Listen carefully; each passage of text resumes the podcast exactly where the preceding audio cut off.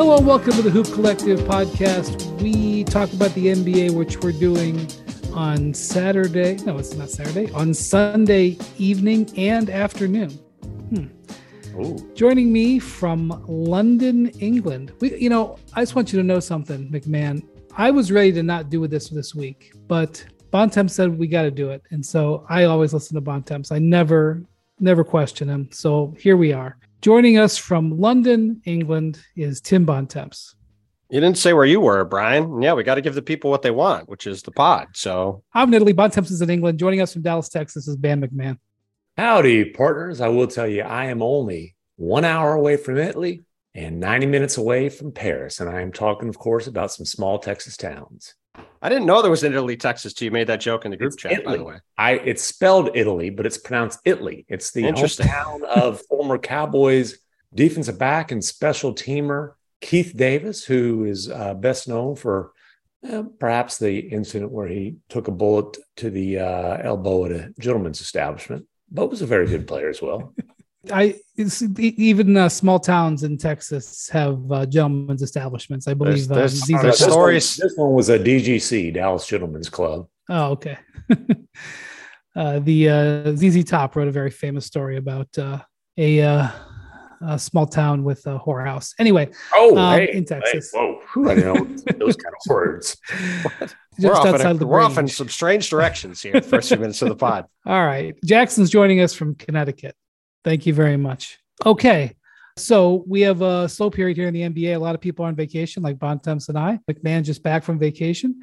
That's okay. We uh, now can sort of take an evaluation period here. And um, the idea here today is we're going to take a look at the Eastern and Western Conference and separate them into. Do you want to name these tiers like pretenders, contenders, middle zone, or you just want to call them? How do you have them I- broken out? I, I just had them in order. One, two, three, four. We can do it. We can do it more than Yeah, that, no, though, I if you think- want to break it out. I think contenders tier two is like Pseudo contenders, I would say. pseudo, yeah, pseudo contenders, and then- dreamers, yeah, then- contenders, dreamers. yeah, contenders, dreamers. I think you've got some some you know play-in potentials, uh, and and and then you're you're going to get down into you know the pretenders. uh, yeah lottery lovers. Well, okay. All right. So let's start in the Eastern Conference. Bontemps, uh, you uh, you are our Eastern, our man in the East. So we'll start with you, and um, let's hear your uh, contenders and who makes the cut here. Now that you've seen the majority of the offseason. so far, I've only got two teams in tier one in terms of teams I think will win the East. Obviously, there's a couple that could jump in here depending on what happens. I certainly think as far as Philadelphia goes, I don't think James Harden's going anywhere. We have to sort of see what that looks like as we get into the season. I think they're capable of being in tier one. In Miami, if they get Damian Lillard, I think they will be in tier one. But so far, the way the offseason played out, I think there's only two teams that I would look at as true favorites to get out of the East as of this moment right now, which are Milwaukee, who I would pick probably to get out of the East if I was picking one team, and Boston. I think those are the two teams that are sort of head and shoulders above everybody else, in part because some of these other teams have slid back because of either instability within the roster, namely with Philly, with Harden, and with Miami sort of in limbo, waiting to see what happens with Damian Lillard. And uh, even throughout last year, nobody thought Miami was going to make that kind of run before they got to the playoffs. So I would say Milwaukee and Boston are right now, at least for me, in tier one by themselves. I mean, I So that's definitely. interest. Yeah, go ahead. Go ahead, MacMahon. I, I was just going to say, I definitely don't disagree about Milwaukee and Boston being tier one. That's not exactly going out on a limb. I do think you have to include Miami there. We did just see them, you know, get through the Eastern Conference. We we did just see them get through those two teams that you're talking about. I understand they lost some contributors, but Jimmy Butler is going to be back. Bam Adebayo is going to be back, and they're either going to have Damian Lillard or they'll have some additional firepower with the return of, of Tyler Herro. So I, I I would put Miami in that group. So really, this is a referendum kind of in this spot on Philadelphia. That's what you're basically saying here is you're basically not including Philly in that list of contenders. And I'll wait for what you say about Philly, but that's a choice, Bontemps, and I want to hear about your your decision on that when you go to your next your next layer here. Well, I, I think if James Harden shows up and plays for the Sixers, I think they're in this first tier. And if, if he's anywhere near where he was last year, I think they're in this first tier. Because essentially, as much as we love our man, the mini man, Bang Bang Georges Niang, who was on the pod during the finals. That's really the one guy they've lost from last year's team. They've lost some depth. Shake Milton's gone, but uh, generally their top seven guys from last year are back. And if James Harden is ready to go at the start of the year and playing, then I think Philly is right there with a Milwaukee team that should be the best team, but obviously is older. We saw last year in the playoffs, Giannis got banged up. They could potentially have some injury issues. We'll see what happens with Khris Middleton. And then with Boston, like certainly, I think the Celtics have potentially the highest ceiling of any team in the league, but they have a lot of variance now with the way they've changed their roster. We'll see what happens with the Kristaps Porzingis fit. We'll see if mm-hmm. guys like Malcolm Brogdon, Robert Williams can stay healthy. We'll see how Al Horford looks this year and what is, I think, his age 38 season now in the NBA. So they just they just have a lot of questions. So it is a referendum on Philly because we don't know where the James Harden situation sits right now. But I think if he is back and fully invested, or at least mostly fully invested for next season, then I suspect this is going to wind up being a four team tier once Miami ends up with Damian Lillard. And I think your points on Miami are fair, MacMahon, But given where they are right now and that they've lost a couple guys from their team from last year and we're still in limbo, waiting to see what happens with the Lillard thing, I have to have them a little bit lower than these teams at the top in Milwaukee and Boston that we know, I think, have a little higher ceiling overall and also are pretty much set with what they are. Okay, here's the deal about Philly. Number one, if Harden's back and the same guy that he was last year, whoop de damn do, because you know what? They've never been to the East Finals. They, they haven't been in the East Finals since Allen Iverson was starring in Philadelphia. So I'm not going to sit here and put Philadelphia uh, in tier one under any circumstances because we've been doing that. They haven't proven it to be accurate you know, and, and, until they can actually win a pair of playoff series, I'm not going to sit here and talk about them as one of the elite teams in the NBA. And then the whole, well, first of all, we'll see, we'll see if Harden's even on the roster come training camp, much less whether he's in the building if he is. But the whole thing of, well, if James Harden's fully invested, like, dude, if I win the freaking Powerball, I'll be filthy damn rich. like, I mean, if we're talking about those kind of ifs, give me a break. James Harden's posting cryptic things on Instagram about being uncomfortable. Which, by the way, I had a uh, a rocket source who was who was the source of the original "We're willing to get uncomfortable" comment when Harden was threatening, you know, trying to get out of there. Who who found great humor in, in the fact that Harden's now using the uncomfortable playbook. Um, and then you know his, his next Instagram post is him chugging his wine. Like, come on, dude. James Harden's not he's not going to be fully invested in Philadelphia ever again. Just wrap your head around that simple fact. Well, I mean, again, I don't have him in tier one for a reason, right? Like if I if I believe James Harden was going to be what he was last year, I would have him in tier one. And just to push back slightly on that, if he is the guy he was last year, they were about five minutes away in game six from beating Boston, probably the single worst matchup for any team for them in the league last year. And they might have been favorites to win the title if they win that game. So I, I totally understand where you're coming from as far as them not getting to the East Finals with this group. I'm not saying they're going to get there this season, but they have shown a ceiling of being in that caliber of team with this group. And again, I have them in tier two because I can't sit here and say James Harden's definitely going to be with this group and be invested, right? That's why they're in the second tier. If if I knew that or believed that, I would have them in the first tier. So that's why for both Philly and Miami, if you want to make an argument for them to be in the first tier, I think you can. But I think for different reasons, they're both still incomplete.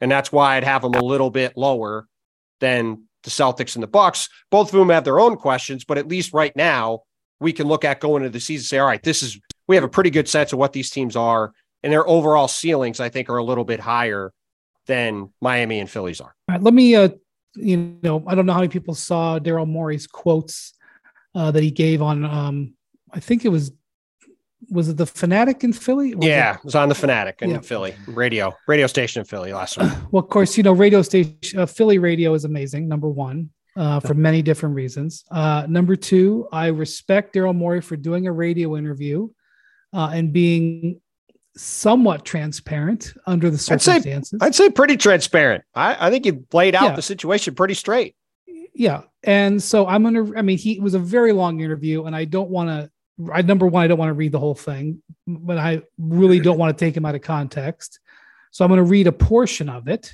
and i'm just hoping it doesn't take it out of context i'll do my best if you guys can police me on I'll, this i'll fill in any gaps that there are but i don't think it's okay. going to leave anything out we know that we need more talent, whether that's James return or what we turn James into. And I would just say to the fans, obviously, right now things aren't being perfect. You sort of have to figure out how it's all going to work. But at the end of the day, try not to focus too much on the roster in July, which I thought was an amazing quote for a number of reasons. Try not to focus too much on the roster in July. People are focused on, oh, you have too much of this or not enough of that. Try to focus on how the roster looks during the season. And frankly, we do have a lot of like put up or shut up fans, which I don't mind. And I and they and and say like regular season doesn't matter. Well, if that's the case, then let's focus on the roster as we go into the playoffs, how we're playing and how we're improving then, not really worrying too much about the roster in July. What's uh now, what's, on one hand, mm-hmm. go ahead. I was gonna say, what's Joel Embiid worried about while he's doing uninterrupted and kind of dropping hints that hey, uh, maybe it ain't going to be in Philly for me long term. Okay, he just got married two days ago or one day ago, whatever. This um, weekend. Yeah. Well, he's on his honeymoon, but the honeymoon period for Daryl Morey in Philadelphia is. is well, again, I mean, it's not. The thing about it is, is the championships are often won in July. Okay, not every year, but championship moves are often made in July. So saying well, don't worry about the roster. If you have a really bad July, it's really hard to win a championship. Well, the right. Lakers won a championship so, in February, last I heard. So, you know, you've got until February to see what happens. Thank you for bringing that up. Uh, we can always count on you. Top six roster. So, like, so like on one hand, like what he's saying has merit. Mm-hmm. It does not matter what happens um, 11 months before the finals are played, but it also does matter. And so basically, what he's saying is don't pay attention to us right now. Just check back us, check back with us later. Just give me some time. And that may end up being good. Like he may end up following through on that. And he has made many midseason trades. I, I really wonder if anybody has made more trades in the NBA in season in the last 15 years. Hey, I can't, made, there's no way. He's made mid-season. He's made late training camp, like the, the trade that originally brought James Harden to Houston yep. and, and launched the Rockets into relevancy. And they never got over the hump, but into an extended, uh, you know, contender run. Um, look, I, th- I think if you kind of boil down Daryl Morey's radio appearance, what he's saying is, look, we got a lot. I've got a lot of work to do. I realize it. Like I'm trying. Yeah. And the other thing I think that is important to point out that he said is the same thing, uh, frankly, that he said privately, which is that they're going to trade James Harden if they can either get a star back or get pieces that will get them a star back. And if they can't, they're not going to trade him. And that's why I continue to believe that James Harden's going to be on the team. Now, again, I will agree with my co-hosts here that that could go very badly. But I think if you just look at the landscape right now, the odds of them getting one of those two things back for James Harden are pretty slim. Mm-hmm. So I think James Harden is going to start the season on the Sixers, and and if he does, see how that gonna, goes. You're gonna you're gonna upgrade them to tier one if he does. Is that what you're saying? If if if he is playing like he did last season, which I do think is a higher chance of happening than you guys do, because I think for I think for selfish reasons, he's going to have to at some point play and play well for the Sixers. Now maybe he won't, and maybe this will go crazy. Sure. Obviously, we've seen this before. This is yes, a, we have. This is a sequel. Okay. When we saw this happen in Houston, Okay, you'll you'll recall, and, and whether he reports training camp or not, maybe he'll decide. You know what? I can I can be a bigger pain in the butt if I'm at camp than if I'm not. You know, I can be a bigger pain in the butt in Philadelphia than in, in Atlanta and Vegas with little baby. Um, so whatever. But when he when he with the Rockets, he had 44 points and 17 assists in the season opener, right against the Trailblazers, which was basically, hey, just want to make sure everybody realizes I can still dominate. I'm still James Harden. And then he was a dog until they dealt him. Well, he and laid it down after that. My point is, I think it's much more likely that Harden will have he'll have just enough performances to remind everybody, I am still a star, but he ain't going to be all in on trying to win in Philadelphia. That ship has sailed. Well, we'll see. I mean, as as I've said before, again, just to play devil's advocate, I do think this is a much much different situation for James Harden today and going into next season than it was when he was in Houston trying to get to Brooklyn or Philly, and when he was in Brooklyn trying to get out of Brooklyn and to go to Philly. Because I don't think there's the obvious suitor that's sitting there waiting to pay him all the money or is going to be desperate to go trade for him. Because if that team existed, he might be on that team already.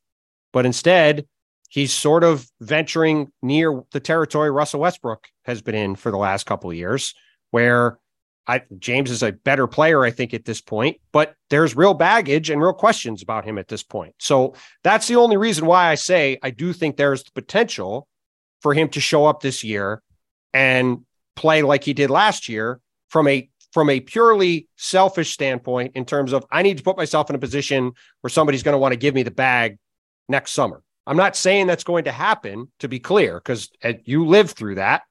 I lived through it when he was in Brooklyn. So get traded to Philly. I'm, I'm very, very aware this could go completely sideways again, but I do think it's a little different situation. And frankly, I think the fact that he opted into his contract, I think is a sign he realizes it's a little bit of a different situation. Because if you were truly confident in getting paid, the move would have been to opt out of your contract and sit there and get paid this summer. Clearly, opting in made him, at least whether it was his agents or him or whatever, somebody decided he needed to opt into his deal because he wasn't going to get the kind of money he wanted as a free agent. And the only other thing I'll say on Philly, because we talked about this for too long as it is, so we want to talk about both conferences. All we've we've hinted at Joel. Obviously, Joel went and got married. You know, congrats to Joel and his now wife, son Arthur. But that is the real story here. Is the Sixers have one year from right now to have this team set up in a position where we can look at it and say the Sixers are truly in tier one in the East for the next few years.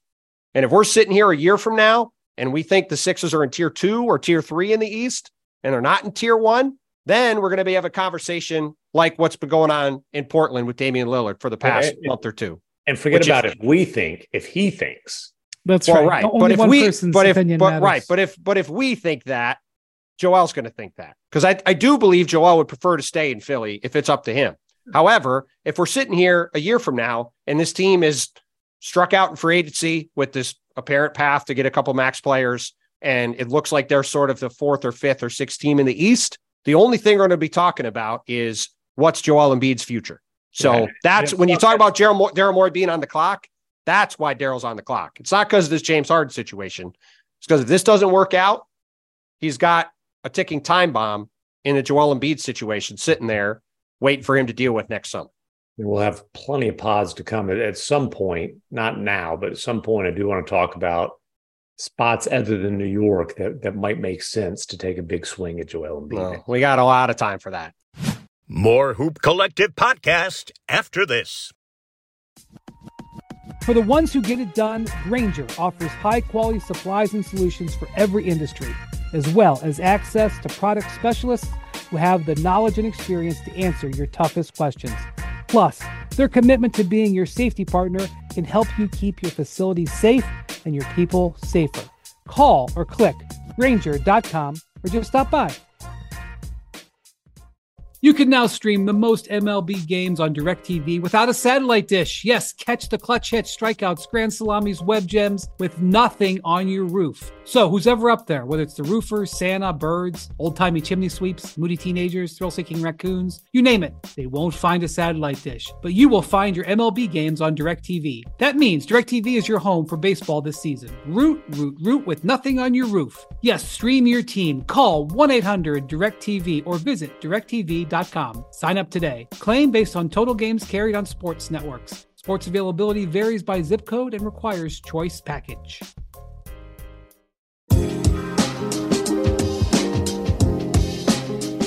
tier two, they're dreamers led by Philly, I'm sure. Yeah, Philly. This is going to be pretty easy. Philly, Miami, Cleveland, New York. Philly, Miami, we talked about plenty. Uh, Cleveland had a great summer getting Max Strus, getting Georges Niang. Um, you know, I, I, do think they got better. I still don't think they're in the top tier in the East. I'd be stunned if they're in the conference finals next year, despite um, the improvements they've had. I think Evan Mobley would have to take a really massive step forward, which isn't impossible. He could. He's inc- he's an incredibly talented player. Um, and I think the Knicks got better, tra- essentially trading Donte DiVincenzo for Obi Toppin. I think that's a big upgrade for them. I think having Josh Hart for a whole season will be an upgrade, but I still don't think the Knicks are on the level of yeah. Milwaukee or Boston. So to me, those four teams pretty clearly the top six in the East as of now. The Knicks haven't done their extension with Josh Hart yet. Hmm. Do we make anything of that? I would I'd be willing to bet that it gets done. Just the amount of cooperation it took to get him to opt in, which was to get his Nova buddy Donte DiVincenzo to go along with his his Nova buddy Jalen Brunson, as well as he played for them, as happy as uh, I think everybody in that situation is. I, I would still anticipate something gets done there, but I don't have inside info on that. I mean, there's not really a place for him to go. I would just say, to MacMahon's point, it's one of those things where it bears watching that it's not done yet, simply because it isn't done yet. And it makes you wonder why isn't it done yet? Whether it's yeah. because the Knicks are trying to do something else or there is some issue over money. It's hard to imagine there's an issue over money. I would tend to think it's because they're trying to get something else done. But it, it is interesting it's not done yet. I just I will be pretty stunned for many reasons if Josh Hart is not a very key contributor to the Knicks for next season and beyond. Yeah.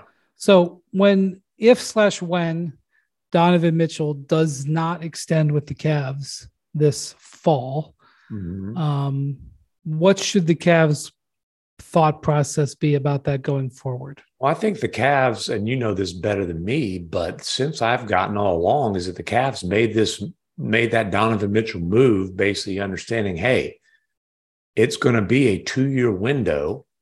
And then we might have a decision to make as far as, you know, play it out and, and risk losing him after that following season in free agency or, you know, flipping him, recouping a bunch of assets, you know, and, and the fact that they were able to make the trade. Now, obviously, Markkanen's been phenomenal in Utah, but from the Cavaliers' perspective, they kept their three core guys, right? They kept, um, you know, Garland. They kept Mobley. They kept Jarrett Allen, although I think the Allen situation is is is one to to monitor over the next year or so. Um, but this is kind of a make or break year for the Cavs. I don't. Do you think he? You think he signs an extension right now? I think Not there's no chance year. he signs. I don't think there's no, any chance he signs an extension there ever. And if it was up to me, I would trade Donovan Mitchell today because I don't think the Cavs are getting as far as they hope to next year. And I don't think he's going to extend. And I think they'll get a lot more for him with two summers left than they will with one summer left. Now, I also am fully aware that's not what they're going to do. And I understand why they're not going to do it because you perfectly laid out, I think, MacMahon, what their thought process was making the deal and where they sit. And I think that's exactly what they're going to do. But me personally, looking at it, I think it's more likely they lose in the first round than they win two rounds. And in that scenario, I don't really see any world where Donovan Mitchell wants to stay there after next season. And to me, I'd be looking at it now and saying, all right, well, if we flip him for a bunch of stuff now, we can start to figure out exactly the kind of team we want to have around these three guys and put ourselves in as good a position as possible three or four years and now to contend. Now, I understand anybody thinking otherwise in terms of whether that's the right path going forward. I just, I, and I understand why they took a swing on it. I think it's great. I'm glad they did, and I think if they do, uh, obviously, I think they're they're not going to trade him now. So yeah. I, I, understand running it back this year. I just, I'd be a little more proactive than I think they will be on it because I just don't see any world where he stays, and I also don't really see a realistic world where they're a real contender in the East this year. So I, I think they're sort of just going to be in the same spot now, a year from now. Let me just say a few things here. One. I'm going to point out that they had the best non LeBron season in 25 years.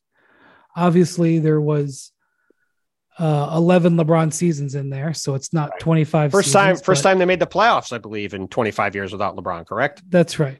That's right. Um, but obviously, they made the playoffs 10 times out of 11 years, or nine out of uh, nine out of yep. 11 with LeBron. Right. Um, so it's not quite. But the point is, is that they had a very successful year. Um, Donovan brought them instantaneous returns. It wasn't yep. the they didn't hit their ceiling, but yeah. they had a great year. Secondly, there's a lot of variables in the East that I, uh, and even within their own roster, that I think that they need to see play out. One, they need to see what happens with Philly. They need to see what happens with Miami.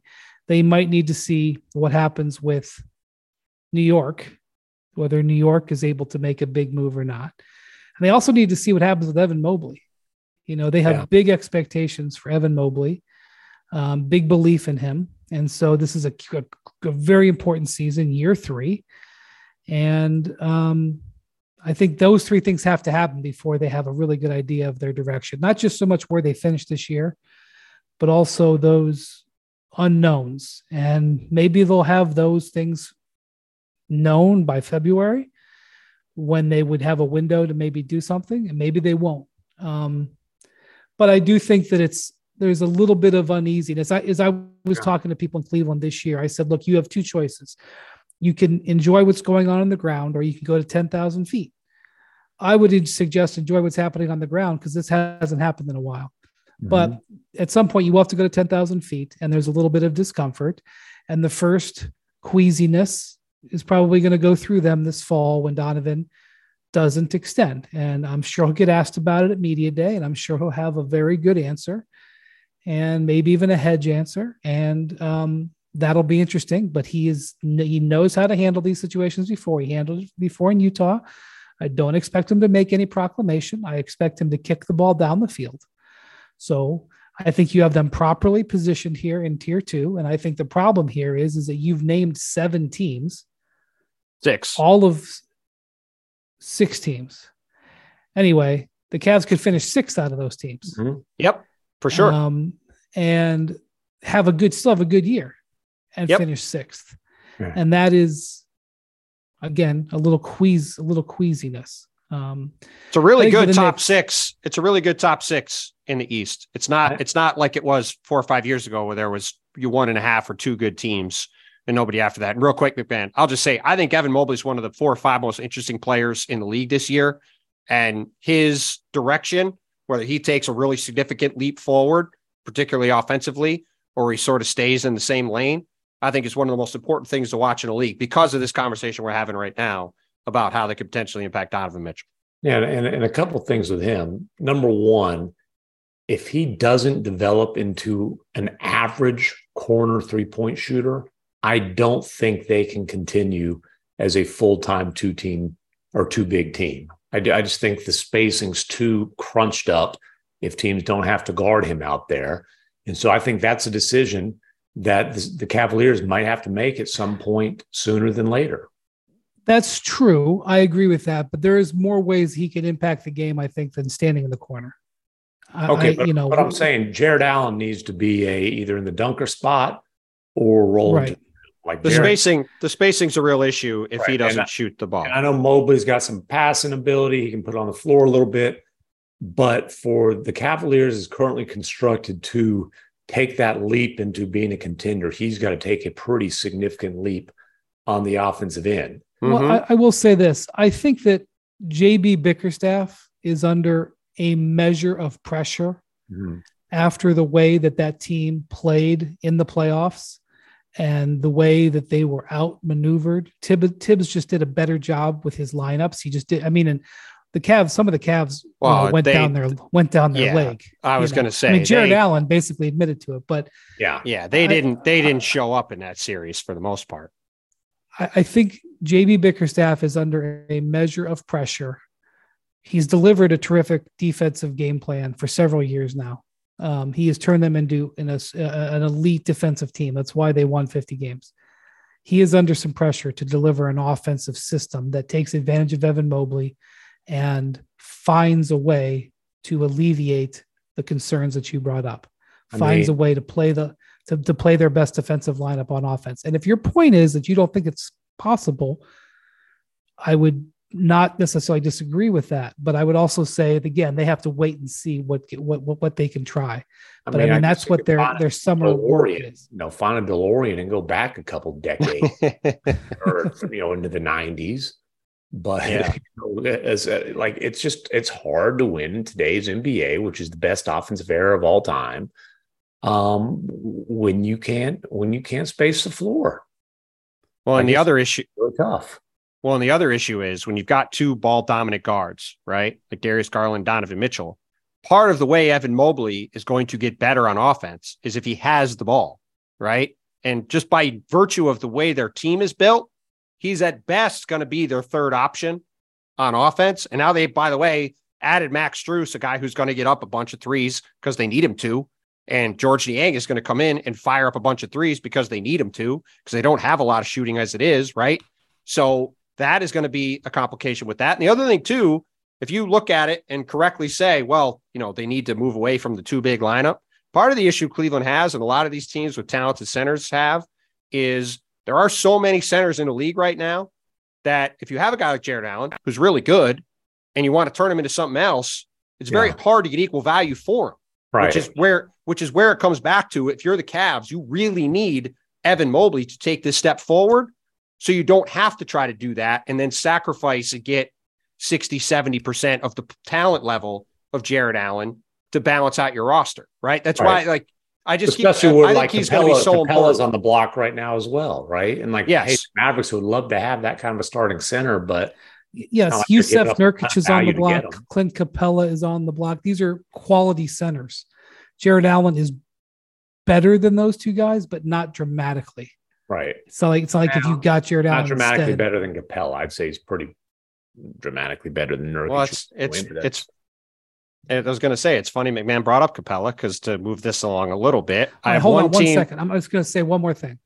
Oh, sure. If you brought in if if you brought in a basketball consultant, like you would bring into a business, the basketball Okay. consultant would study the Cavs and would say what you've just said, Bontemps, which is you either got rid of got to get rid of both one of the small guards or get rid of one of the bigs. You can't play two bigs and two small guards together. Mhm. That's what the the the I didn't I didn't exactly say. say that to be clear. I didn't exactly say that. But that I mean that's people see that as a concern. So the, basketball question is, the consultant said that. yeah, the unnamed the, basketball. imag- the consultant said imaginary basketball consultant came in and said it. but and maybe they'll get to that point but they're not there yet Right. and, Right. and so okay so they have the the dueling timelines donovan's Mm-hmm. contract and the and the timeline to make that a little bit awkward fit work okay tier three eastern Well, and if, Conference. and if Evan Mobley's an all star next year, then perhaps it'll it'll all work out. But that Right. that you want to look at again. He, if you're just looking at the NBA next year, Evan Mobley is as important a figure in it as there is in the league from that kind of standpoint going into the next season. Tier Tier three's three. got one. Tier three's got one team in it. It's Atlanta. Okay. I- I'd throw, the, I'd throw the Nets in there too, but okay. So I I think uh, we'll get to the Nets in a second. I think Atlanta is very solidly the seventh best team. They got Quin Snyder. They have a full training camp with him. They get a really good extension done with Dejounte Murray. Did not expect to see that. Thought that was really good business for Atlanta on a variety of fronts to get him locked up. Got him and Trae Young. They still have Clint Capela. They've got a pretty deep roster. You get a full off season with Quin Snyder to get up to speed with that group. Wouldn't be surprised if Atlanta finishes a little higher than seventh because I do think they're pretty deep and they have a pretty high floor. Just don't think their ceiling's that high. So I've got them by themselves in this tier. I can move right along if we got Wendy's nothing to not say about interested that. in, in Atlanta analysis. Okay. I can, Well, I can skip, I, can skip right ahead to tier four if we want. There, I don't think there's a lot Um, else to say about the Hawks. Really, so, so so what did dejounte murray's contract is he signed a four-year 112 million dollar extension I think it's like four for up to 120, I believe. yeah, I believe it's one one eleven. I mean, you reported it. I believe it's one eleven with eight or nine million in incentives. I believe is the, yes the total deal. that's right yeah that's right that was one of the more stunning moves of the summer Yeah. The Hawks have also done other moves to reduce salary, including dumping uh, John. Finally Collins. trading John Collins after Mhm. years of Literally- debate and speculation about it. And then well, literally for we don't we don't just want to give them away. Then they literally just gave them away. Right. yeah. Um, so it's hard to 100% assess where they are. They've been in some rumors over the last month about possible deals. I start hearing three team deals. You know how I feel about three team deals. Um, Zero team deals. Um, it's like a two quarterback system. If you've got I a also- two quarterbacks Yeah. system, you've got no quarterbacks. Um, I also think it'll You be gotta- tough for Atlanta to win bidding wars, considering that they gave up pretty significant draft capital to get Dejounte Murray. which is why they had to keep him and they got him at a great price. So like Mhm. it's one of the best moves of the summer. Yeah. But they all I don't know if they've gotten better as a team. Well, we'll see if he's on the team in March, right? I mean, he could be traded before I think starting sometime in January, and it will be very interesting to see if he's still on the team after the deadline because that is, to your point, going forward, that's one of the better contracts in the league when you look at his production, his age, his ability. Like that- that's a really interesting deal to get done. And you know, if they are in a bit of a a floundering spot in January, which they could be going into the deadline, I certainly think you know that's a move they could make, and certainly one that looks a lot better now that he's under contract going forward than when he had, you know, potentially a few months left on his deal at that point. for sure. They they've significantly improved his uh, his worth in the market. Um, you liked uh, you you think the Nets should be in this zone, MacMahon? I mean, I yeah, I, I don't necessarily know that we need to spend a whole lot of time talking about them, but Well, I, let me just give you tier four real quick for me. Um, Okay. It's the other teams that have a chance to be in the play in for me, which is Indiana, Brooklyn, Chicago, and Toronto. Um, Indiana, I, I- th- I put Orlando in that. I put Orlando in that group too. yeah, I I thought You've got about five tiers. Well, Oh, well, I've got I- six tiers in both. Com- oh, yeah, five oh my tiers. god! Yeah, well, Jeez. listen, dude, that's how it is. I got six All in right. the freaking All right, West. I had fine. five tiers as well. some of us are professionals here. Well, yeah, I thought. I some of us. think, I think Orlando's. I'll got, make it a little bit more digestible for the listener. That's, I mean, it's pretty digestible. It's, they're in order. I think not our hard. listeners like they're they've got ten fingers. They can count. My God, it's, It's not, not- like it's it it's like really they not- to get to their toes here. You can really need a not that hard. whiteboard. it's it's really not that hard. get- we'll Call Bobby Marks. He ain't doing much with his right now. I think I think Indiana's got the highest ceiling of these teams. I do I do really like their potential going forward. Um Jarace Walker, their rookie out of Houston, was really impressive at summer league. I think long term he's a great fit with Myles Turner. I just think they might be a year away from really taking a jump, but or a big trade away. could be a big trade away too. I mean, they're going to be an interesting candidate from that standpoint. They've got all their draft picks going forward. They've got some young pieces. Mhm. You know, there's been some talk about Pascal Siakam. Certainly, he'd be an interesting fit there if that happened. Um, though I don't expect Pascal to get traded just because Toronto has never moved their guys. I don't think that's going to change. But I, I do I do like their ceiling the highest, but I do think Brooklyn, Chicago, and Toronto are essentially the same team. They've all got some mm-hmm. interesting players. They have a lot of flaws. They all feel incomplete. And I think they're all sort of going to be fighting to be somewhere from seventh to 10th in the East. And one of them is probably going to finish 11th. That's fair. Like I said, I just throw Orlando in there. I thought they played a lot better in the second half of the season. I think they've got two young, like franchise cornerstone type of guys in Wagner and obviously Banchero. Um, you know, I, I just think that they're at least a play-in candidate. And then your tier five, I'll go ahead and say it for you. Teams that uh, we're looking at early lottery: Hornets, Pistons, Wizards. Yeah, and I have the I have the Magic in there just because I, I would have liked them to add another piece this summer and really try to take a step forward. Yeah. They kind of they drafted Anthony Black, who's an interesting player. I love Franz Wagner. Paolo Banchero obviously had a really good rookie year, one uh, rookie of the year last year. I just think they're still a little bit low, below the scenes. But look, if they finish ninth or tenth, it's not going to be a shock. So there's they have East. too many. They have too many guards. They're gonna have to make a move at some point with the guards. I don't know if they're gonna pay Cole Yeah. Anthony when they've just drafted Anthony Black. I think Charlotte thinks they're gonna win some games this year. Well, Vegas has Charlotte at 31 and a half. And by the way, you're the tiers you you follow pretty much went right along with the Vegas odds. There's there's no real outliers there. Um, I mean, Charlotte, Sixers, Nets, they and may Heat not are be able off the to- board right now, but Let's just say something about Charlotte. LaMelo played like what thirty games. if that, and Miles Bridges didn't play. yeah, Miles Bridges didn't play, and Miles Bridges is highly motivated to have a good year this year. this Yeah. is true. Um, I could definitely see a know, scenario where Charlotte's in the mid 30s. I would like their over on that over under. They they won high And, 20s you know- last year, and their season was a disaster. I don't know. if Brandon Miller's going to be, but he's he might he might help him. Like He probably ain't going to help much as a rookie, just because rookies generally don't. But I, I but look, know, but I, I'm I think saying there's a those are three. You know, those are two players they didn't have last year at all, and one guy who was injured for the majority of the Yeah. season.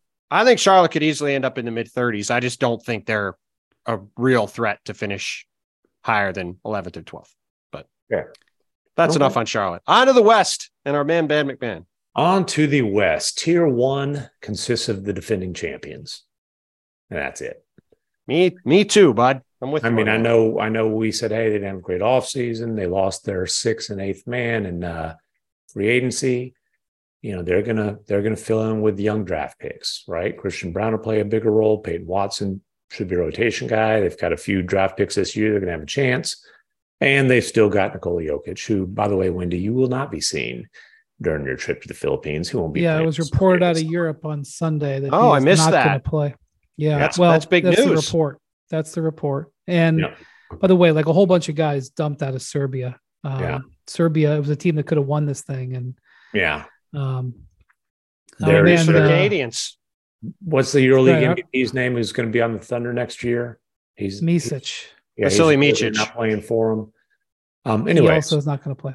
but Jokic will be playing for the Nuggets, and that's enough to put them up one as they, you know, I'm I'm I'm assuming that He's they'll taking. He, I'm sure that I'm sure the Nuggets were not disappointed in that news. They were not. They were not displeased. exactly. I I- I think they'll be recovered by the parade. Uh, You know, at, at some point. Did you see uh Jokic uh whitewater rafting last week? I didn't. I missed. I didn't. this. I didn't see that either. Was was that like near you in Italy? No, I'm not near any whitewater that I know of. Um, no, he, I don't know where he was, but he was whitewater rafting and he was All right. enjoying himself. Yeah, Well, he, he's earned right- right he's earned the land. Yeah. downtime. That's for sure. Yeah. I, I'm with you, MacMahon. I uh, there's a bunch of other teams that have flaws in the West. I had a very large second tier personally, um, but I I thought Denver would even with the losses, like you said, I, that starting five, if they're healthy, I think they showed they're clearly better than the rest of the competition in the West as of now. Pretty controversial opinion considering they went 16 in the Yeah, playoffs to win a championship. So it's more that they went 10 and 1 right, coming home. right. That was more impressive great- than the overall They, were they were pretty good. All right, tier Did you two. see uh uh by the way, Bruce Brown, I can't remember where he did the interview. Um, but he did an interview. Oh, I think it was on another player's podcast, and I can't remember which, but he Mhm. said that the only team that gave them that gave them trouble, or man, I'm not exactly quoting it, but the team that gave them the Their most hardest trouble was- matchup was Minnesota, I believe. yeah, is how was he put it. Minnesota. That's, Yeah. that's interesting And, because uh, the Suns are the one that that beat him twice. Uh, I think I think he was doing some tweaking there across the Yeah. board. Yeah, Sure. Yeah. I'm sure. Speaking of the Suns, they lead tier two. Suns, Lakers. I put the Warriors in there. I did think that the Warriors got better. Also, like real controversial opinion here. When here. Marc Spears hears about King's erasure, he's We'll going to be there. coming after you. But Pretty sure the Warriors beat the Kings in the playoffs last year. They Um, did. The I three, you know, though I've I've mentioned the the teams that actually got out of the first round, so it's not like I'm exactly uh, going out on a limb here. Any Suns, Lakers, Warriors discussion for you boys? I uh, I also had Memphis and the Clippers in this group. Uh, I obviously the Ja Morant situation is going to be interesting to monitor in Memphis, but I think if they're healthy, they're as good as any of these teams. And the same deal with the Clippers. I, obviously, we'll see if Kawhi and PG can ever get on the court together in the playoffs, but I also think their ceilings as high as these teams. And to me, it's as much of a commentary on the fact that all five of these teams have very significant positives and very significant negatives. And so I that I just put them all in a group because I could see them finishing in any order, frankly, this season. Uh, the uh, the Clippers would like to ratify or to endorse Daryl Morey's comment about don't judge the roster in July. Uh, that's number one. Number two, Well, they can talk about it because you know they've got each other's phone numbers. there has not been enough discussion about the fact that they did that Kawhi just had an, had another surgery. You guys are skipping No right big into deal. tier three on me. I'm just saying, like Kawhi had another surgery. I guess Does Brian doesn't want to talk about the top six roster in the West. I figured we'd Does- have a does- long Laker Does discussion. does right now. Kawhi just skip right back from knee surgery? I don't think so. No, it's I not the way it tends to go.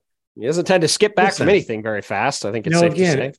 I like the Clippers. To me, it's like it was sort of the same as the as the Sixers. It's like until we see it, I'm not going to declare that they're a real contender. Yep. You know, That's I mean, fair. it's a whole lot of ifs and maybes and mean all these kind of things. And I just, you know, I I just can't put them in that same tier as a team that was, you know, that, that's a couple years removed from winning their fourth championship with this core and just had added, you know, I know he's not prime Chris Paul, but a Hall of Fame point guard to the mix. Now, we've talked about the whole are you coaching the team? I'm not sure I'm coming off the bench thing, whatever. I think that'll work itself out. And then the Lakers, hey, Well, there's there's certain teams that you will will use the Morey doctrine, which I'm gonna don't Mm. worry about July. Um, you know, I don't, you know, I, I don't think you're going to judge the Warriors coming out of the gate. Probably can't judge the Clippers coming out of the gate. Um, but I'll tell you, if it wouldn't, you know, I want to see what the Suns look like coming out of the yeah. gate because they don't have a lot of options to improve that roster. so obviously well, they'll there's, play. There's still the DeAndre Ayton situation that we'll see if that's played out before the season or if that's something that continues to kind of linger.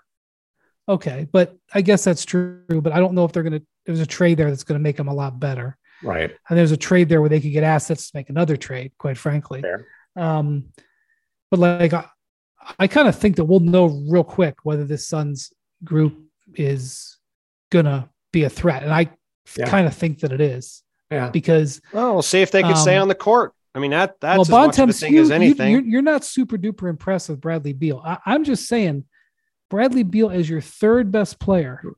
That, replacing Chris Paul. Well, uh, yes. Again, let's is Bradley Beal the guy he's been the last couple of years, or is he the guy he was before that? A and B, will he be on the court? Because all yeah, three of those guys have had significant injury issues. And and we've been this is ground that we've covered before. I just I think it's going to be very difficult to find better third options than Bradley Beal in the NBA. I agree. I'm a okay. big fan uh, of Bradley Beal as a player. I just when, when again, I say there's ground we've covered before, that means shut up. Well, okay. Oh, one more thing. Like to do the that. other the other team that I think coming out of the gate are the Lakers. The Lakers defended like absolute cr- crazy down the stretch last year. If they forget about all the other stuff, forget about the contracts they signed or whatever. If they come out and they defend like they, and I know Bontemps that it matters whether they're healthy or I got that, got it.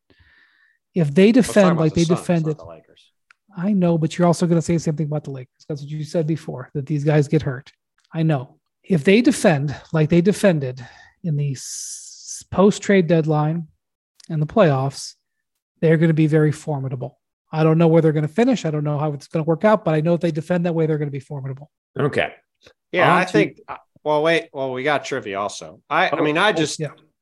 I just, I, my bigger issue with the Lakers is more about do these other guys continue to play at the level they did? Because you know they were, they obviously were, they were fourth in defense after the All Star break, and they were 14th in offense, right? So like, and that was with LeBron missing some time. Now again, you know, yeah. we'll see how LeBron goes. But like, I, will be interested to see what they look like. But look, if they if they're a top five defensive team all season, yeah, they're they're gonna have a good chance to be pretty good, assuming those guys are healthy. But we do have trivia.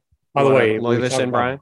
Best third options in the league. A guy's got a chance to barge his way into that conversation would be Austin Reaves. But go on. Yeah, that was that was one of the best contracts. Talk about the the Dejounte Murray deal. I, you know, if I've bagged on the Lakers some, that that did that Austin Reaves deal. That's arguably the best contract of the whole summer, getting him done for the full mid level. That that's going to look really right, but good. But that was the forward. Lakers dodging a bullet. It wasn't. Well, you know, it doesn't matter. They they deserve credit for that. playing in their into their into their favor. Hey, right. they found they found the guy and turned him into a player, and yeah, yeah they, they benefit from Caruso. nobody throwing them a ton of money, but they got it done. They found Caruso. They found Horton Tucker. I know he isn't headed for the Hall of Fame, but that was a good find, and they found Austin Reaves. Yeah, I mean, Austin uh, Reaves could have just signed a one year qualifying offer and just been like, ah, I'm just going to try to get now that max been, next summer. Now that would have been crazy. Okay, I mean, I don't think he would have done it, but it, again, it's just it deserve credit for getting that deal done. And now to present today's trivia question, the whiz of the quiz, Tim Bontemps. We're talking about the Lakers. LeBron, as we know, earlier this month at the ESPYS, dramatically revealed he'll be back for next season. Can't can't can't believe that happened, but it did. Uh, this will be his 21st NBA season. There are five other players who've played at least 21 NBA seasons. Who are they? Well, I've covered a couple of them. I know. Yes, you have. Dirk Nowitzki and, and Vince Carter. That's two of them. Um, Robert Parish. That's three of them. Kevin Willis. I've covered three of them actually. Kevin that's, Willis. That's four of them. Mavericks. Wow. Um, and who am I missing? Who's the fifth? It wasn't KG, was it? It was Kevin Garnett. Look at that guy. Wow, look at this guy. Lindy, bam, bam, bam. Don't need no, any you, help. You, got that done in about four seconds. Brian can stay on vacation. Kevin, MacMahon, take care of it. Thank you. more Hoop Collective podcast after this. Now let's talk about the play of the week. The pressure to follow up Hypnotic and Cognac weighing heavily on the team. Hypnotic was in the cup. blue and ready for the play. And boom, Añejo Tequila came in with a smooth assist to Hypnotic's tropical fruit finish. Shaken, strained, poured. It was green and good. The playmaking splash shifted the tempo. Another great cocktail from the Hypnotic team. Every season is Hypnotic and Tequila season. Hypnotic Liquor, Bardstown, Kentucky, 17% alcohol by volume. Hypnotic reminds you to think wisely, drink wisely. The NFL schedule drops this week, and you can be there to catch all the action live and in person with Vivid Seats. Experience every touchdown, every tackle, every eye popping play of your favorite team. And to kick it off, Vivid Seats, the official ticketing partner of ESPN, is offering you $20 off your first $200 ticket purchase with code HOOP. That's code HOOP. Download the app or visit vividseats.com today. Vivid Seats, experience it live.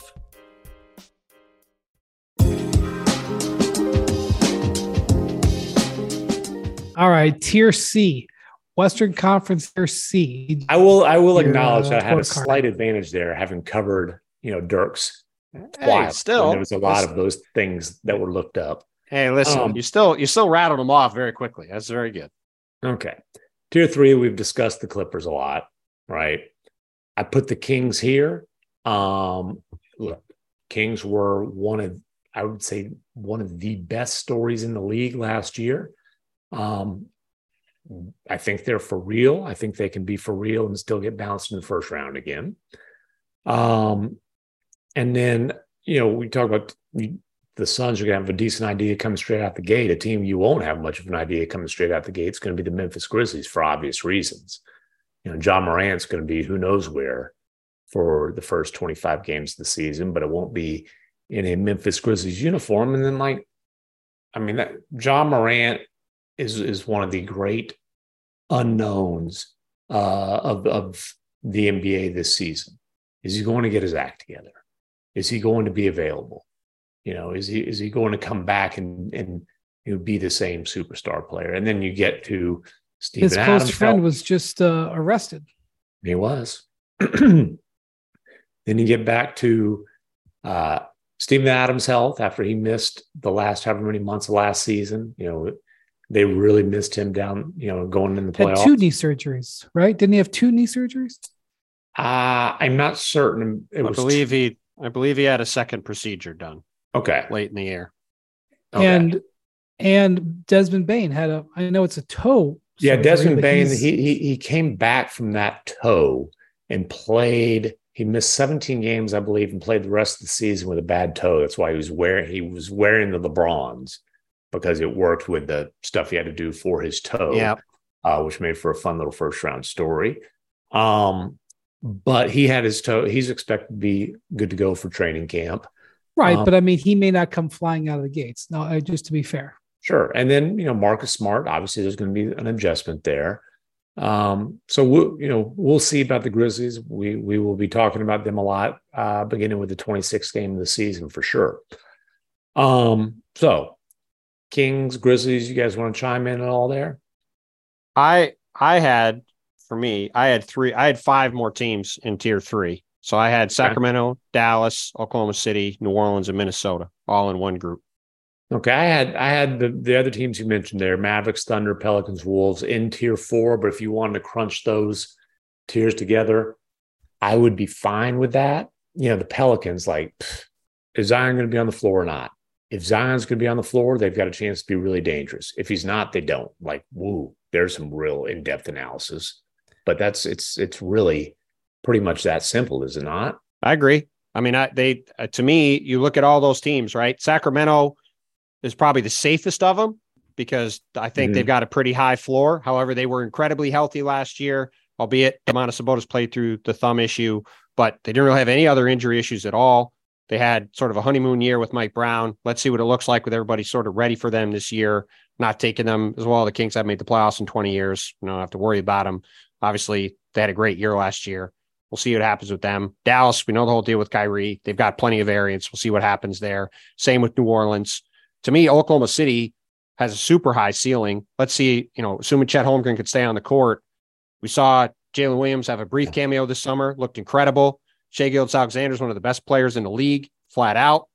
Like Mhm. they've got a really deep, talented roster. Mark Daigneault just got a contract extension. One of the best coaches in the league, I think he's proven to be over his couple of years with the Thunder. He's done a fantastic job, I think, so far. So I, I think they're going to make the playoffs. They're going to be right in the mix. And then Minnesota is another team I'm really fascinated to see. We're going to see Anthony Edwards with Team USA later this summer uh, at the World Cup. I think it's got a chance to be a massive World Cup for him. Uh, can he be the guy to carry this team through to a gold medal in this tournament? It's probably going to be the guy they're leaning on to do so. And we didn't really get to see this team at all last year with him, Karl Towns, and Rudy Gobert on the court together, especially with Mike Conley. Karl missed basically the entire season with this calf injury, then came back late. And, you know, look, if they had managed to win that game against the Lakers, if by the way, if Rudy Gobert hadn't got suspended for punching his own teammate in the face and played in that game against the Lakers, I think there's a good chance the Wolves win that game. They play a Memphis team that's banged up in the first round. Maybe their whole playoffs looks different, right? So they play Denver, they lose in five games, they go home, but they've got a pretty high ceiling too. So I put them all together because to me, they're all those are all really interesting teams on a lot of fronts, a lot of a lot of potential mm-hmm. upside, and some real questions about all of them too. But so West is going to be really tough. Zion had a hamstring injury in January. Mm-hmm. He's not coming back from surgery. He's not coming back from a broken foot. He had a hamstring injury six months ago. Well, he's also played 112 Like- games in four seasons. So I would no, say I get it. he's coming back I from get it. everything. I get it. I'm just saying though that like I hear people talk about this. Let's just remind everybody why he's missed the last half of the season. It was Well, a and- hamstring injury. And also, like the Pelicans were looked like a somewhat of a threat. Like they were Yes, I you no, know, I they were agree. the- Everything you're the- saying. I'm you just know, reminding everybody. near the We're top. talking of the about these guys having all these surgeries, multiple Yeah. surgeries, blah blah blah. Several Well, the guy, the guy's averaged, the guy's averaged 28 games a season. We get that. Several guys on his ro- on his several of his teammates did have surgery in the offseason. He didn't.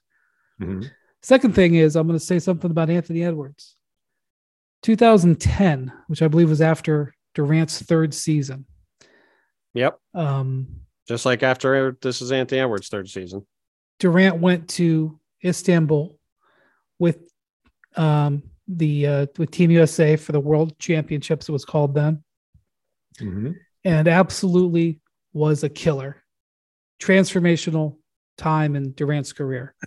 um, he still got better, but that was where he first flexed his muscle as I'm going to be the best guy around. I can be the best guy around. This is Anthony Edwards' third year. Durant had his max contract in his pocket when he went over to Istanbul. By the way, they played Turkey in the final in Istanbul. Was expected to be a difficult game, and Durant just killed them on their home floor. Okay, this is Anthony Edwards. Same opportunity. He got his contract. He's headed over there. He's got a great opportunity to grab this by the throat and display just what kind of player he can be. And he has shown flashes of that. Just want to say those two things. Go ahead, um, uh, MacMahon. Yeah, I, I wouldn't be shocked at all if the Thunder made a leap this season. I, I do agree with you there. I just I can't put them in a higher tier quite yet. Uh, one quick thing I'll say about the Mavericks, other than like I like the Grant Williams thing we've talked about. Luka looks like he's in really, really good shape. Yeah, I mean, this is you know looking at Instagram and like if he's working out, you'll know it. It'll be on his Instagram. He looks lean. Uh, a lean Luka is a force to be reckoned with. Windy, you'll probably see him uh, in the Philippines when you're there. Well, I would just say something else here, real quick, about the World Cup, which I'm going to. Going to go to Abu Dhabi for the first time with Team Ooh. USA. Um, going to play a couple exhibition games there, including against Greece, which ain't going to have Giannis. Yeah. Not official, but he had knee surgery. I can't see him playing. right. Um, Victor Wembanyama backed out of France. Mhm. Um, the Canadians have a very strong team. We'll see. You know, in the past, the Canadians guys have raised their hands that they were going to play, and then when it came time for the to get together for camp, they didn't show. So we'll see. But the Canadians have a very strong team, including Jamal Murray, Yeah. who has committed to play. Uh, the Canadians have a strong team, but the French won't be as strong as they could have been. The Serbians, which who could have won the whole thing, they're not a contender now in my mind. Um, the Americans are ascending a good team, but definitely second level talent. There's a few all stars there. There's a few ascended guys like, you know, Anthony Edwards, Tyrese Haliburton. These guys are going to be the elite players, I think, in the very short term future. Um, but it's not our A team. Let's be clear. It's not our B team. Yeah. And um, Slovenia finished fourth place in the Olympics in 2021. And Luka was unconscious in that Yes. tournament. He, I think he kind of ran out of gas in the bronze medal game. Uh, and the Austra- and the Australians squeezed it out. But if you're a Luka fan, if you're a Mavericks fan, uh, keep an eye on what Slovenia could do. They Oh yeah. they have they have some guys that know how to play around him. Um, they have a couple of naturalized players that Mike they've, Tobey. turned into. Uh, they've Who turned heard of into Slovenia when they asked them to get a passport. By the way, Right. They're prepared to give passports to whoever they need to give them to. Great great grandfather drove through Slovenia in 1907. Um, but anyway, just point something out. Like, you know, if I was Luka and I was looking at all these guys backing out, no Victor, yeah. no Jokic, Giannis. Let's doubts let's not let, again. Let's let's not put Victor in the same category as Jokic and No, but just in terms of like big names. sure. I yeah, guys who are not playing. sure. Luka is. I yes. And I- look, that- look, look uh, I, I'll, I'll say this: Luka's loyalty to the Slovenian national team could be considered a very encouraging thing for the Mavericks moving forward. Now, it's a different kind of loyalty when it's to your country and you feel like you know you're being loyal to your blood.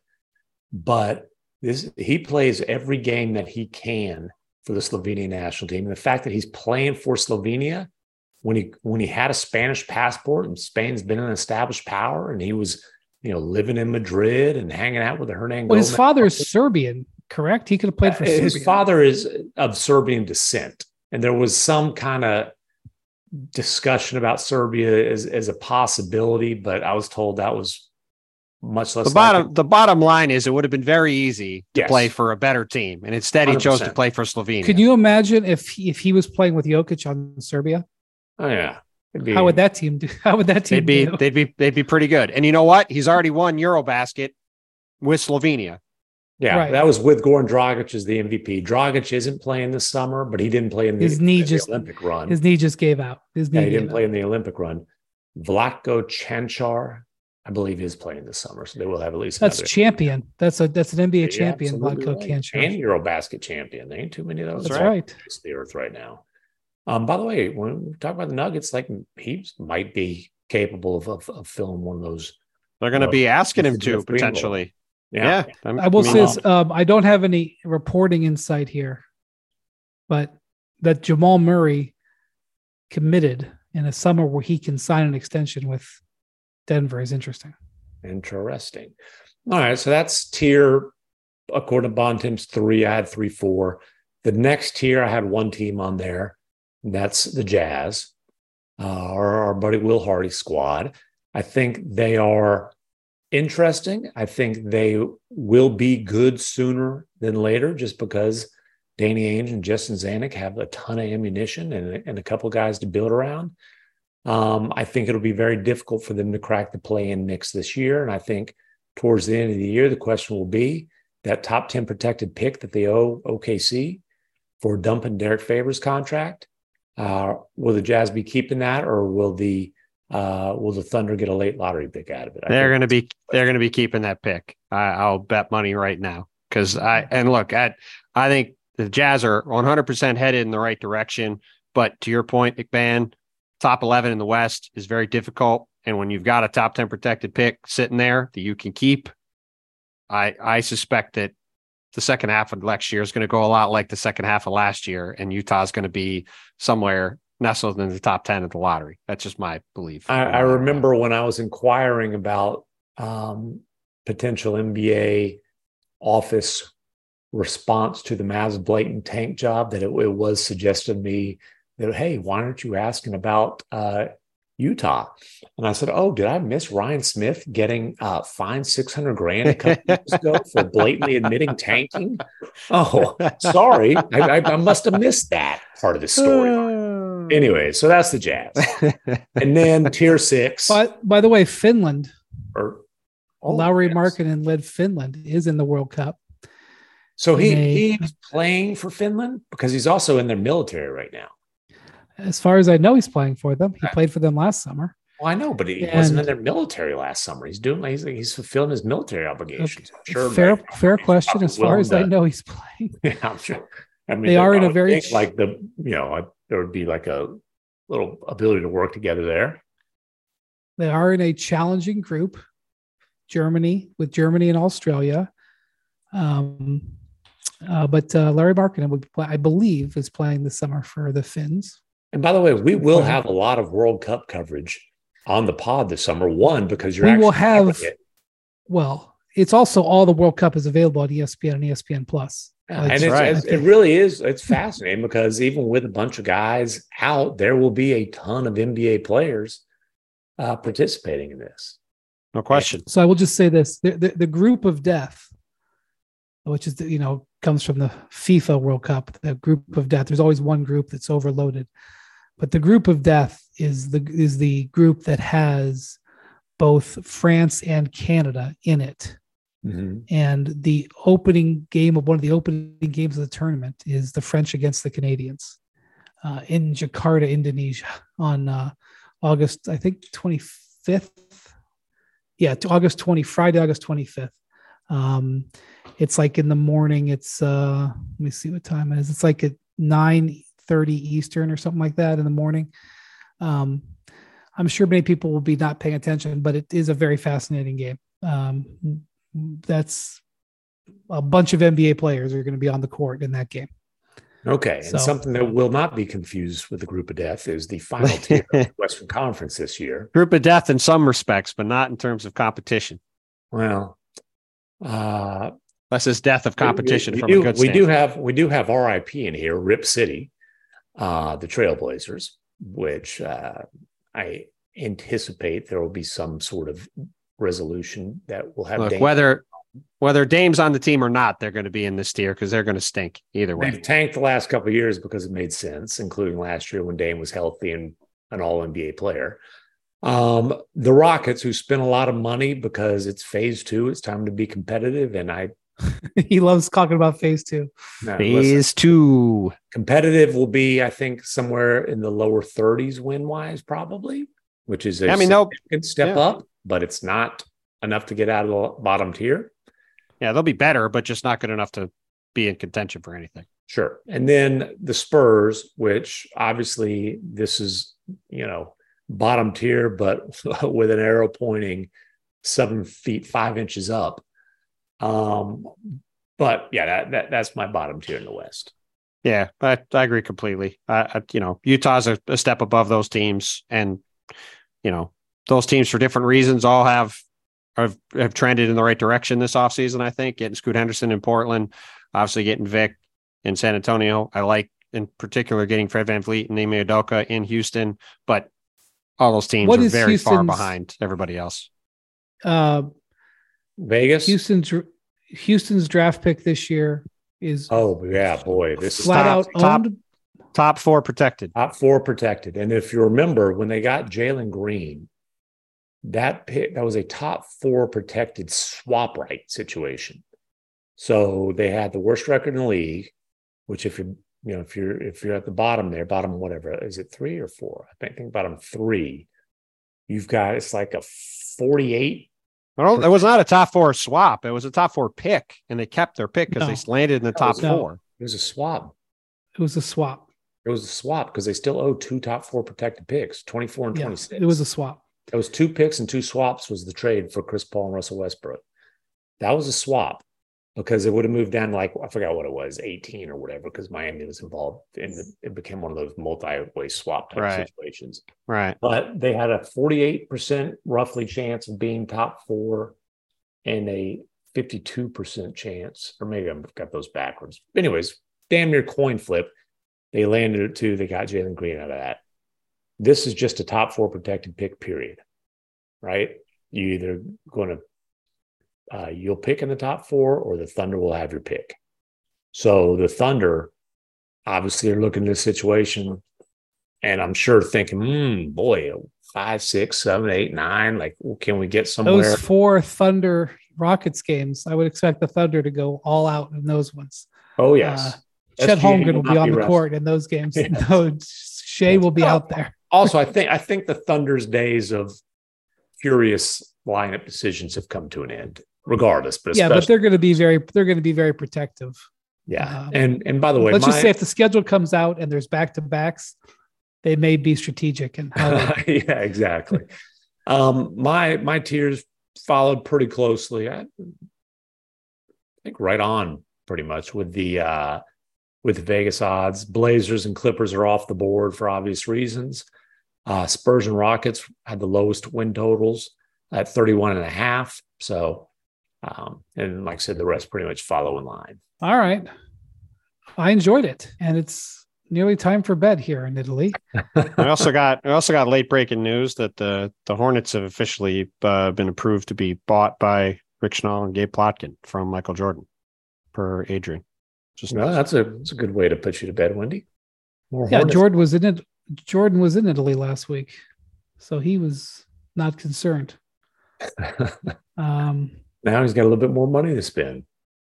He's got a lot more money. Okay, I don't know what that really means, but uh, PJ Washington probably the most interesting free agent left out there, right? The only restricted free agent left, I believe. Period. Unless you want to, yeah. well, most interesting, we could discuss Christian Wood, who uh, shocker, he didn't get a max offer. Yeah, we'll talk about that a later time when he signs. Okay, thanks for listening to the Hoop Collective podcast. Thank you uh, to Jackson for doing this on Sunday afternoon. Thank you to Bontemps coming off vacation. And uh, thank you to you, MacMahon, as always. Gracias and adios, amigos. Grazie. Ooh.